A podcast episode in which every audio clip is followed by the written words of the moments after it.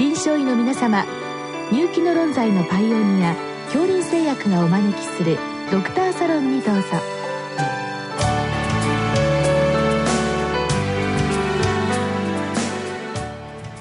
今日はお客様に北里大学北里研究所病院糖尿病センター長山田悟さんをお招きしております。サロンドクターは青い会柏田中病院糖尿病センター長山内俊一さんです。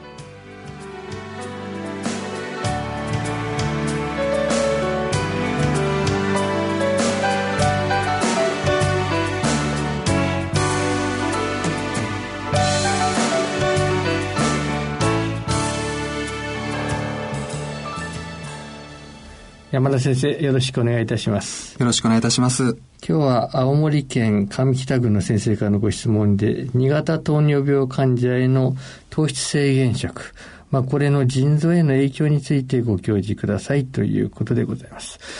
これ先生、普通にはこれ腎臓への影響といいますと、この糖質制限食どうしてもタンパクが増えますんで、これの悪影響についてどうかっていう、そういう話になるかと思うんですけど、まずこれ先生、実際臨床現場で起こってるかどうかというところですね。これ大規模スタディはまだ多くはないかもしれませんので、先生のご経験を中心にお話願いたいんですが。はい。私どもが昨年ニュートリエンツという雑誌に報告したデータでは、3年間の中でクレアチンの上昇は全く起こっておりませんで、年齢の加齢に伴って計算上の EGFR は若干の低下がありますけれども、その意味では腎機能の悪化というものは見られていないと、こういうふうに言えようかと思います。経年的には多少、悪化といいますか EGFR 下がるかもしれないけど、何らかの意味で腎臓の悪化を招いているということはないと見てよろしいわけですね。加齢に伴うものだけで済んでいるというふうに考えております。例えば電解質の異常あるいは変動、このあたりいかがでしょうか。電解質に関しましては全く問題は起こっておりません。じゃあそのあたり現時点短い期間かもしれませんけど、すぐに何か起こしているというそういった証拠はないということでしょうね。ございません。ということで、現時点まだ臨床の結果はこれからだんだん蓄積していくと、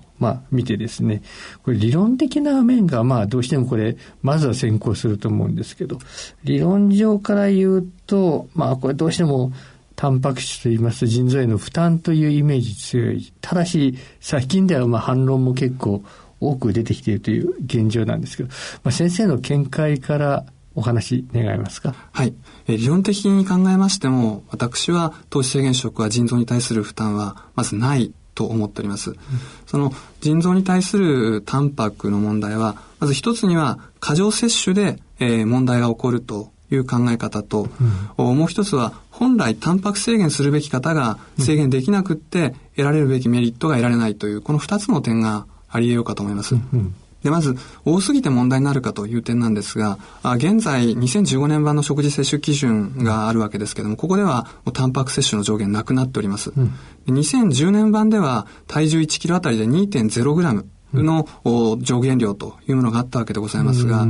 日本データ90では 1.9g パーキログラム台の集団が一番 CKD の発症の比率が低かったということでございますので、それで2.0 という上限なくなっておりまして、糖質制限食でタンパク、油、カロリー無制限で食べましても、平均が 1.6 程度、ちょうど一番筋肉の合成にタンパクを持ち出しやすいレベルでございますので、食べ過ぎでの腎臓への毒性というものは考えなくてよいと思います。むしろ昨今話題になっているサルコペニアの予防上はむしろ積極的にとっていいんじゃないかとも言えるわけでしょうね。はい、おっしゃる通りでございまして、私どもの経験では BMI が 18.5 未満の人に関しましては、特に筋肉量を増やしながら体重を増やせたという経験を持っておりまして、サルコペニアを予防するという観点でも有用な食事法だと考えています。ちょっと今のお話も絡むんですけれども、これは腎障害が多少進んでいるケースで、この糖質制限食はいかがなんでしょうか。はい、まず私ども糖質制限食を開始したのが約10年前なんですが、その時点では2期腎症までしかやっておりませんでした。で全く問題がないということを確認しておりますけども、3期腎症はご自身の判断で勝手になさる方を、注意深く観察するというところから始めまして、3期腎症でも何も問題が起こっておりません。どちらかというとタンパク尿が減る方向の方の方がございまして、なので3期までは全く問題がないと思っています。で、4期腎症に関してなんですけども、よくガイドラインでは 0.6 から 0.8 グラムパーキログラムのタンパク制限が推奨されているということになっているわけなんですけども、その腎不全の進行に対してタンパク制限が有効かということを見てますと、確かに無作為比較試験のメタ解析で、有意に GFR の低下を防いでいるという、風に語っているのがないわけではないんですけども、そのデータを見てみますとかなり不均一性が激しくて、本当にそれらの論文をまとめてよいのか、それよりも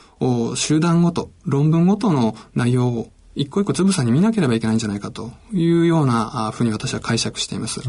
実際アメリカ糖尿病学会の今年出てまいりました、栄養学についてのコンセンサスレポートでの、DKD のある糖尿病の患者さんは、一般健常者とタンパクの摂取を変える必要がないというふうに言っておりますので、そういった点からも私どもは4期腎症でも多分大丈夫だと思っております。もちろん今は4期腎症の方が糖質制限なさるときにはかなり注意深く腎機能をフォローアップしているという状況でございます。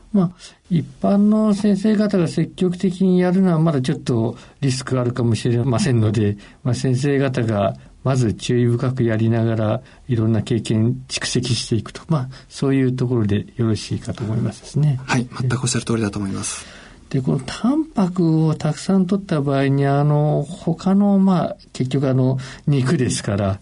いろんないくつかの問題点もあって、例えば鉄が多く摂取される。これはいろんな酸化ストレスですね。これが増えてくるっていう批判もあるかもしれません。これはいかがなんでしょうか。今のところ大きな問題として取り上げられていることはないというふうに感じております。逆に先ほど申し上げたような 0.6 から 0.8 グラムパーキログラムというようなタンパク制限をすることによってかえって死ぬリスクが上がるのではないかというような仮説も実は立っておりますので、その意味では、タンパクの制限というよりは少なくともその集団の 97.5% が必要としている推奨量は守っておいた方がいい。つまり日本人で言いますと一般的には 0.9 グラムパーキログラム、高齢者では 1.06 グラム程度のタンパク摂取はキープしておくべきだというふうに私は思っています。先ほど実際には電解質の変動はないということでしたけど、理論上はカルシウムだリンだっていった話は出てくるかと思いますけど、このあたりいかがですか。そうでございますね。昔 MDRD 試験で極端なタンパク制限食で死ぬリスクが上がるという結果が発表されましたときに、2009年のアメリカンジャーナルキドニーディジーズの方でエディトリアルでタンパク制限の、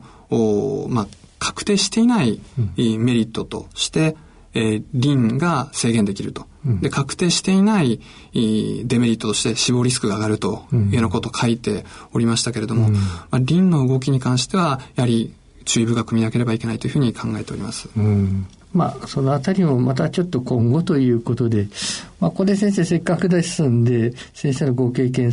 もう少し掘り下げてお伺いしたいんですけれども、タンパク質ですね。これ植物性動物性あります。一時は植物性中心だったんですけど、最近はバランスというところも重視されていますけど、これは先生のこの、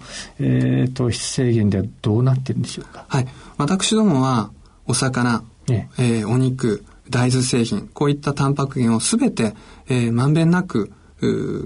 お好みに応じて、食べてくださいと。変に偏ってしまうと何らか問題が起こり得るという懸念もありますので、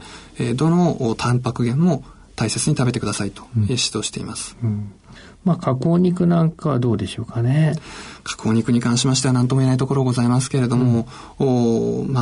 塩分なんかの存在も含めて、確かに加工肉は何らかデメリットがあるかもしれないんですが、まずは美味しくしっかりと召し上がれる分では偏らなければ良いというふうに私たちは指導しています。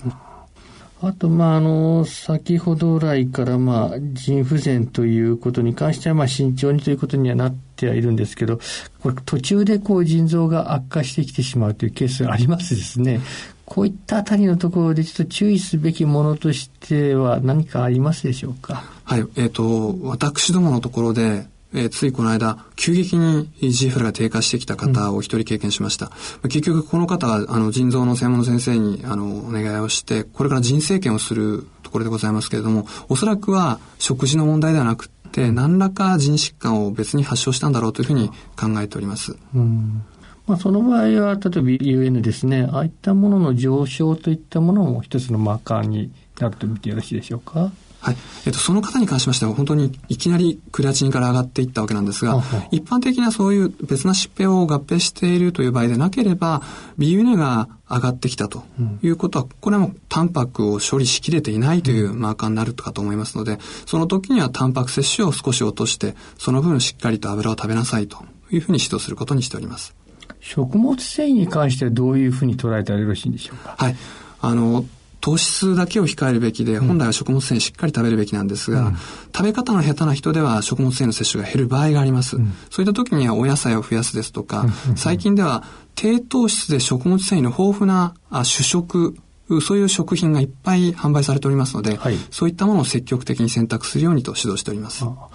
ういったものはもうすでに店頭にあると見てよろしいわけですね。はい、おっしゃる通りです。あと最後にこれ成功しやすい例、あるいはうまくいかない例といったあたりでお聞きしたいんですけれども、これやっぱり性格的なものも一つあるんでしょうね。おっしゃる通りでございまして、成功する方はもともとがある種グルメな方、食べ物のためにはいろんなものをこう探しに行けるという方は大体うまくいきます。逆に何でもいい、とりあえず口にしてるというような方はなかなか難しいなというふうに考えております。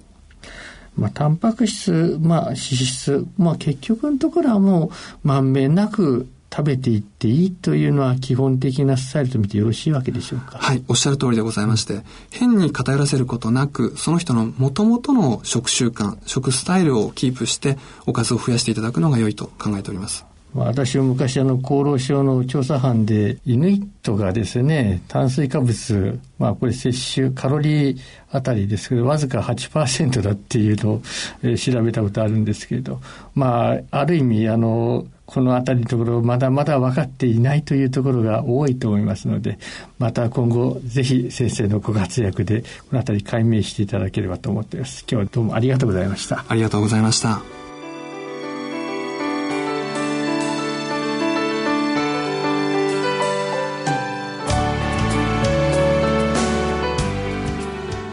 今日のお客様は